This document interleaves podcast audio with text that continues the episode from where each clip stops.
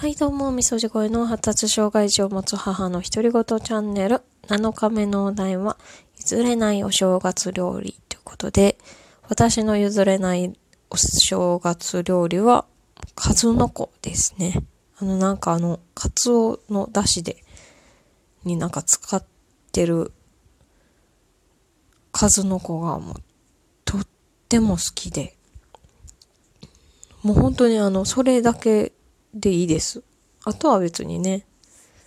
そんなにいらないかなって思ってるんですけど、ただね、その数の子食べるのが家族の中で私だけなので、なんかね、ちょっと寂しいような、悲しいような、なんか、え、食べていいのかなみたいな感じになるのと、そんな大量に買っても、食べるのが私一人だけなので、まあ、いくら好きといえどもやっぱ限度があるので、なかなかその、買う量を、が、なんか難しいなっていう感じでですね。皆さんは何が好きですかね？子供たちはエビ、ダントツでエビですね。あと、かまぼことか食べてますね、よく。旦那さんは魚卵が苦手なので、そのイクラとか数の子とか食べれないんですけど。ねえ。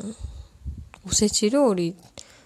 毎年、もう作るの大変なので、毎年買ってるんですけど、そう、今年に至ってはもう、まあ、今年もいつも通りおせち買って、で、毎年1日ではお雑煮作るんですけど、今年はなんかね、いつも31日に、その、人参と、なんか、大根とか、里芋とか切って、こう、1日になったらもう、煮るだけの準備をして寝るんですけど、今年はもうね、こう年末に切るのも忘れ、で1日になって、あ、切ってないってなり、で、今日やっと、あ、お雑煮作らな、ということで、今日やっとね、お雑煮を作ったんですけど、お雑煮もね、なんか、種類、種類っていうか、なんか家によってね、その、おすましか、白味噌かで変わってくると思うんですけど、ね、我が家は白味噌で食べます。毎年。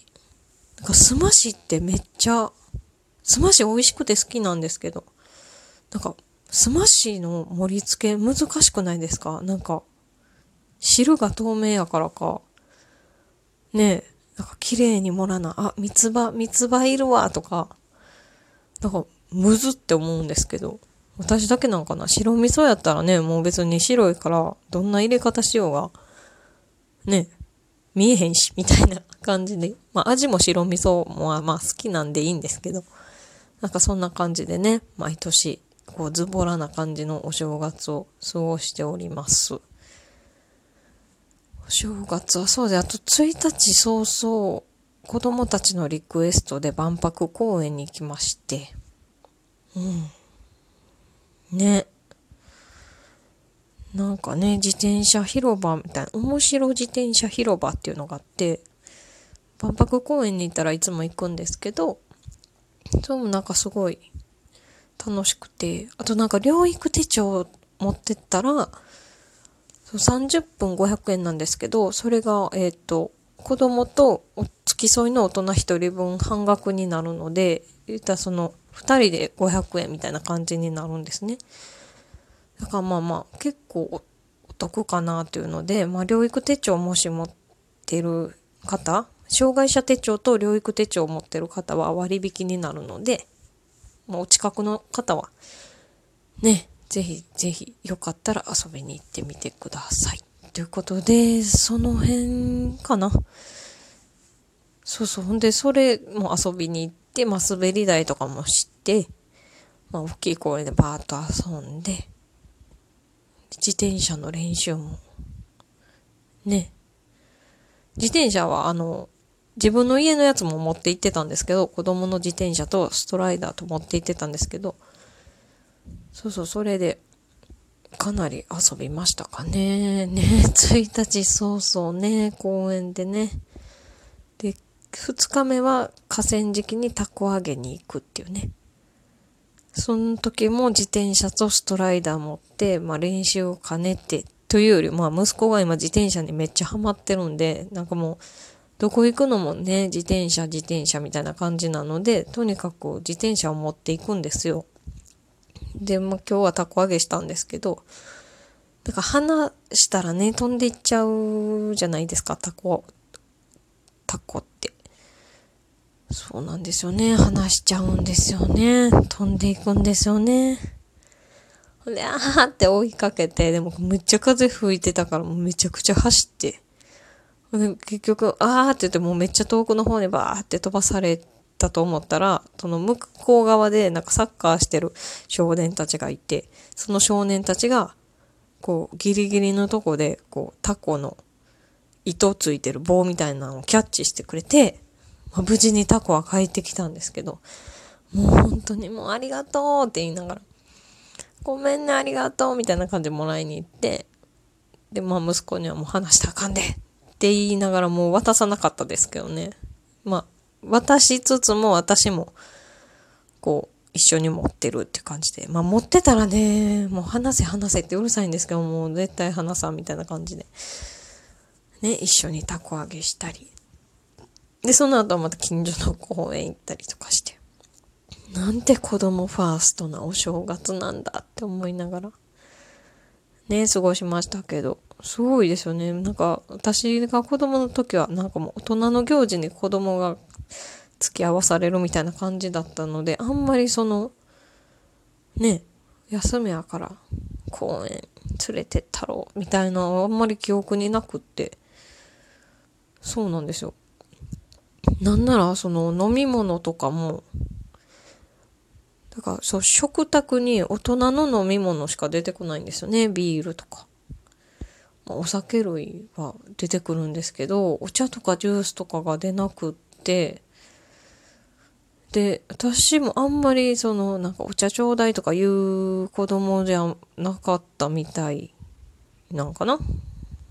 うん。あんまりその、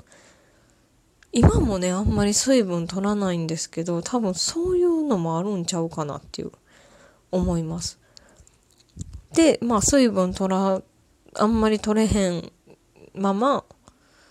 こうまあ過ごしてたんですよ、ある日。でもそれも自分であんま自覚がないんですよ。の水分が足りないっていう。じゃあある日めっちゃ熱出まして。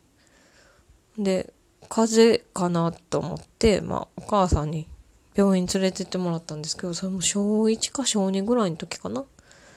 ほんじゃ、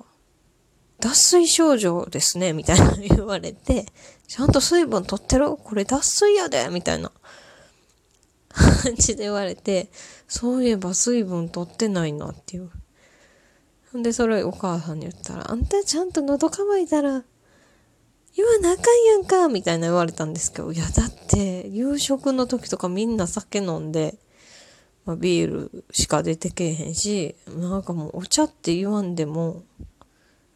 なんか普通出すくないですか？わかんないんですけど、出、出し、出てくるかな？まあ大人の分出てるから、いつか出てくるやろうみたいな感じで、ま、待ってた、待てど全然出てこずみたいな感じで、そ、そんなことがあったり、あとはね、トイレもそうなんですけど、トイレもあんまり行かないんですよ。ほんと1日に2回ぐらいしか行かなくって。で、それも、なんか今よくよく考えたら、子供の頃、その車とかでお出かけするときに、やっぱね、子供なんで、車乗ってる時にトイレってなる時だってあるじゃないですか。でその時も、なんか、ね、うちの家とか、今の旦那さんと、まあ、車でお出かけして、したら、まあ、定期的にパーキングにも寄ってくれるし、トイレって子供が言ったら、あ、じゃあ次、パ次のパーキングまで大丈夫か、すぐ止まるから、もうちょっと我慢できるか、みたいな感じで、こう、ね、結構急いでパーキング寄ってくれるんですけど、そうなんですよ。子供の時もパーキングとかも、なんかもうトイレって言ったら、なんか怒られるみたいな感じの雰囲気で、そうそう、トイレもね、なんか怖かったんですよね、トイレって。車に乗ってる時にトイレって言ったらもう絶対文句言われるので、こう言われへんし、しかもトイレって言ったところで別にパーキング寄ってくれへんし、なんならもうほんと、これみんなに言ったらめっちゃ笑うか引くかどっちかなんですけど、ほんとね、あの、女の子なんですよ、一応。女子なんです。なんか本当にあの空き缶に、車の中で空き缶にね、トイレさせられたり、ショーの場合ね。が本当なんかそういうのが結構普通だったんだからなんかもうちょっとなんやろなトイレにトラウマでもあんのかっていうぐらい未だにこの1日に2回行って3回みたいな感じなんですよね。ほんとね、何の話や子供ファーストの話からこんなね、昔の私の幼少時代の話になってきてるんですけど、すいません。なんかもう、ね、途中ちょっと汚い話になっちゃいましたね。申し訳ないです。そうそう、そんな感じでしたね。まあでも子供ファーストでまあいいお正月だなと思いながら過ごしております。さあ、もうね、めちゃくちゃ喋ってる間にもうそろそろ12分なのでこの辺でおしまいにしたいと思います。明日のお題は何だろうか？ということで、また明日。ではでは、さようなら。